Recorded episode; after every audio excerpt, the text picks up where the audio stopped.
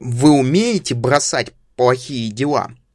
С вами Константин Савкин, и сегодня мы с вами разберем очень простой вопрос.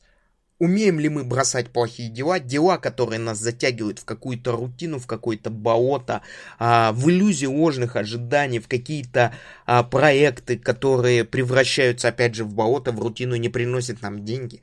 И на самом деле мы должны научиться бросать эти дела.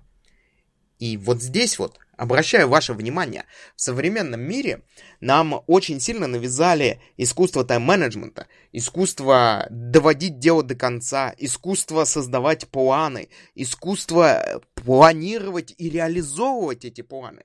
Но на самом деле не менее важным является искусство бросать какие-то дела и оставлять их незавершенными а, оставить непрочитанную книгу, которая вам не понравилась, выключить фильм, который вам не понравилось, не есть то блюдо в ресторане, которое вам не понравилось, перестать общаться с тем человеком, который вам не понравился, перестать работать над тем проектом, который не приносит вам денег и удовольствия. И это очень-очень важно. Мудрость жизни у нас заключается в том, чтобы убрать то, что нам не нравится, убрать то, что нам не приносит удовольствия, убрать а, те направления, проекты, дела, идеи. Можете перечислять до бесконечности, которые нам не нравятся. Общие критерии, они нам не нравятся.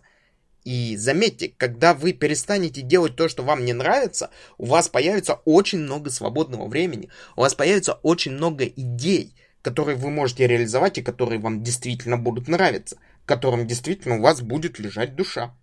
Подумайте об этом и подумайте, готовы ли вы научиться бросать плохие дела – Составьте список хороших дел, список плохих дел, список а, важных дел, которые приносят вам деньги, и постарайтесь а, осознать именно через себя процесс получения этих денег и подумать, насколько вы вовлечены в этот процесс, насколько вы работаете над качеством этого процесса, насколько вы контролируете этот процесс и какой результат в конечном итоге вам процесс дает. Потому что очень важно, прежде всего, понимать этот результат, потому что понимание результата приведет к вас непосредственно к достижению новых результатов. С вами был Константин Савкин, вы слушали мой аудиоподкаст.